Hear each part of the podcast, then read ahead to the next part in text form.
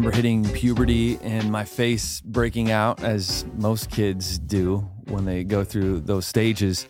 And my mom picked up those, remember those alcohol wipes? Oh yeah. And she taught me, like, hey, this is how you keep your skin clean because mm-hmm. then you break out less and just kind of going through everything as far as skin cleaning so mm-hmm. that I'd break out less. And this is in a sense what God does with the children of Israel mm-hmm. here in Leviticus chapter 14. Longer chapter again today. We're going to hit it. You bet. You're listening to Between the Lines. I'm Scott. I'm junior. I'll get started in verse 1.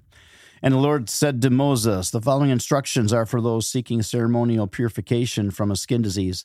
Those who have been healed must be brought to a priest who will examine them at a place outside the camp. If the priest finds that someone has been healed of a serious skin disease, he will perform a purification ceremony using two live birds that are ceremonial clean, a stick of cedar, some scarlet yarn, and a hyssop branch. And I don't understand all of the symbolism behind this, but it's not magical power in these things. But they there, there was specific reasons for this, and they understood what it was about. The, the other thing that uh, I, I think it's good for us to to point out here and and that is that again this is all an act of love that god is doing for his people. And all of this is and we have to re- bear in mind here again that god knows more than we do about everything. The priest will order that one bird to be slaughtered over a day a pot filled with fresh water. He will take the live bird the cedar stick the scarlet yarn and the hyssop branch and dip them into the blood of the bird that was slaughtered over the fresh water.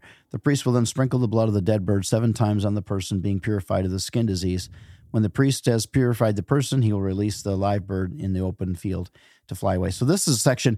It's not a repeat of what we've already read the last couple of days. This is a section where they be, they return to cleanliness again. And while it seems as though some of these things are being repeated, it's a good reminder to us that Leviticus was never intended to be a devotional book. Right. It was a reference book. So they, they would look it up like, okay, when this happens, what do we do? And they would look that up, go, you know, t- there was only a couple of copies that they would have of the Torah. So they would look up, the priest would look up, okay, how do we handle this situation? And and so it was a reference. It's like a physician's desk reference. yeah, Like we would have today. It's a little bit like what we talked about. I think it was last Friday when we talked about how the that this is why we're not into the through the Bible in a year reading programs, and not that they're bad, but it's just not the the way the Bible was intended to be read. That we should put more of our attention in the sections of Scripture that weren't so much reference as they were reading and devotional material. Anyway, verse 8 uh, the person being purified must then wash their clothes, shave off their hair, bathe themselves in water, and they will be ceremonial clean and may return to the camp. However, they must remain outside the, the, their tents for seven days. That is, that doesn't mean they have to sleep outside. It means that their tent can't be in with the other camp of tents. On the seventh day, they must again shave all the hair from their heads, including the hair of the beard and their eyebrows.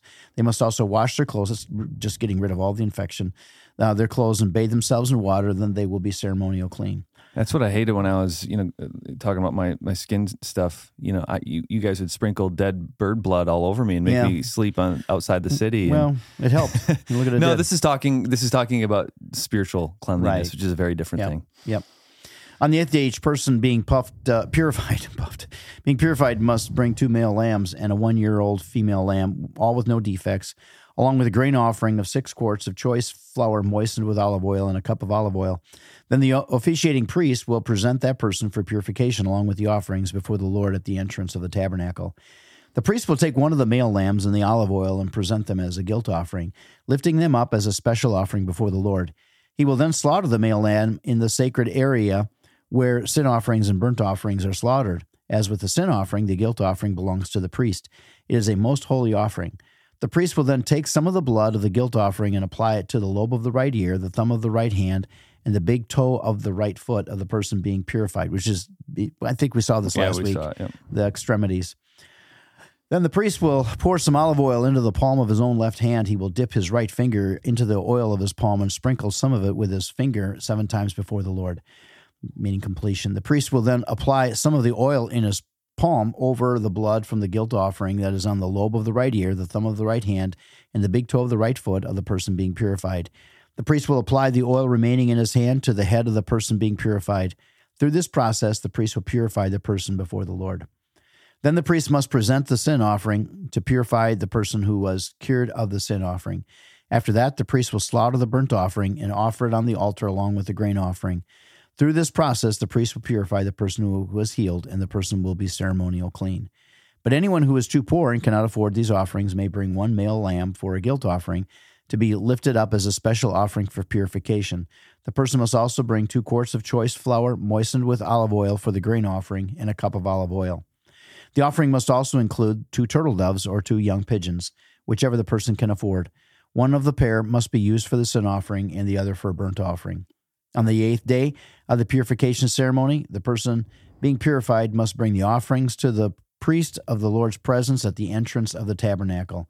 The priest will take the lamb for the guilt offering along with the olive oil and lift them up as a special offering to the Lord. Then the priest will slaughter the lamb for the guilt offering. He will take some of its blood and apply it to the lobe of his right ear, to the thumb of his right hand, and the big toe of the right foot in the person being purified. Again, why repeat that exact same thing over and over? Because it was used as a reference. A reference. They were looking up the subject matter. The priest will also pour some of the olive oil into the palm of his own left hand he will dip his right finger into the oil of his palm and sprinkle some of it seven times before the Lord. The priest will then apply some of the oil in his palm over the blood from the guilt offering that is on the lobe of the right ear, the thumb of his right hand, and the big toe of his right foot of the person being purified. And the priest will apply the oil remaining in his hand to the head of the person being purified. Through this process, the priest will purify the person before the Lord. Why don't you pick it up in verse 30? Then the priest will offer two turtle doves or the two young pigeons, whichever the person can afford. One of them is for a sin offering and the other for a burnt offering to be presented along with the grain offering. Through this process, the priest will purify the person before the Lord. These are the instructions for the purification for those who have recovered from a serious skin disease who cannot afford to bring the offerings normally required for the ceremony of purification. Then the Lord said to Moses and to Aaron, When you arrive in Canaan, in the land that I'm giving to you as your own possession, I, I may contaminate some of the houses in your land with mildew. The owner of such a house must then go to the priest and say, It appears that my house has some kind of mildew. Now, again, and, and by the way, we're going through this pretty quick again because it's another long chapter, just like yesterday's was. But um, I, I, do want to add this in here. He, he, says, "I may contaminate some of the houses in your in your land with mildew." And I, I think this is just an illustration that that God God is active in everything, even where His hand is lifted off and He allows for something to happen. I, I, you know I don't know that God is saying that I'm the one that put well you know He's in charge of everything, but I don't know that He's saying that I intentionally put spores in that place so that mildew would grow there as much as He allowed for this to happen. That He's still behind it, and so we see everything as being part of God's sovereignty.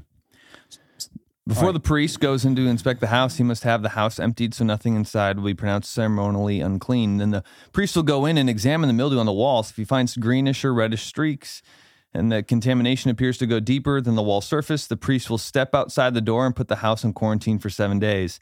On the seventh day, the priest must return for another inspection. If he finds that the mildew on the walls of the house has spread, the priest must order that the stones from the, the, those areas be removed. The contaminated material will then be taken outside the town to an area designated as ceremonially unclean. Next, the inside walls of the entire house must be scraped thoroughly and, and scrappings dumped in the unclean place outside town. Other stones will be brought in to replace the, the ones that were removed, and the walls will be replastered. Yeah, because you just you can't have that having mildew and mold. We know this today how bad that is for a person's health just uh, 150 years ago in the old west i mean it was a major problem that people would get sick because of the mold and mildew that was growing in and their I wonder homes. If god allowed this to happen to uh, a few select houses just for training exercise. It very well could be to keep them alert as to making sure everything is clean around them but if the mildew reappears after all the stones have been replaced and the house has been scraped and replastered, the priest must return and inspect the house again. If he finds that the mildew has spread, the walls are c- clearly contaminated with a serious mildew, and the house is defiled, it must be torn down, and all its stones, timbers, plaster must be carried out of the town to place to place designated as ceremonially unclean. Those who enter the house during the period of quarantine will be ceremonially unclean until evening, and all who sleep or eat in the house must wash their clothing. But if the priest returns for its inspection and finds that the mildew has not reappeared in the house after the fresh plastering, he will pronounce it clean because the mildew is clearly gone. To purify the house, the priest must take two birds, a stick of cedar, some scarlet yarn, and a hyssop branch. He will slaughter one of the birds over a clay pot filled with fresh water. He will then take the cedar stick, the hyssop branch, and the scarlet yarn and the live bird and dip them into the blood of the slaughtered bird into the fresh water. Then he will sprinkle the house seven times. When the priest has purified the house in this exact way, he will release the live bird in open fields outside of town. Through this process, the priest will purify the house and it will be ceremonially clean. These are the instructions for dealing with serious skin disease, including scabby sores and mildew, whether on clothing or in house, and a swelling on the skin or rash or discolored skin. This procedure will determine whether a person or object is ceremonially clean or unclean. These are the instructions regarding skin diseases and mildew. And so we get into a new exciting section tomorrow in Leviticus 15. Again, uh, we we laugh about it not being exciting and that this can be boring, but this this mattered a lot to them, and they had to pay attention to it. And would anytime these things would appear, they'd have to look up to see, okay, how do we handle this situation? Well, for uh, our psalms today, we've actually have two different psalms. One is a short one, Psalm 70. And read that. I think. Uh, uh, it's certainly a good one. Psalm 71, then a little bit longer, but not not much. But uh, I just verse 20, verses 20 21, uh, we read the psalmist says, You have allowed me to suffer much hardship, but you will restore me to life again and lift me up from the depths of the earth. Having that hope, even going through difficult times, we always have to place our hope into what God is going to do. That this too shall not last forever. Whatever it is that you're going through, this too will not last forever. And in verse 21, you will restore me to even greater honor and comfort me once again, that God will come through. Just trust Him. That's right. All right. Well, today is World Read Aloud Day, which is what we just did. So look at that. okay. Hey, we celebrated it. already. Yeah, I, I was uh, amazed at all the compliments that I got uh, last week. I forget which day was National Compliment Day, but uh, I started getting texts from people. yeah, very kind people.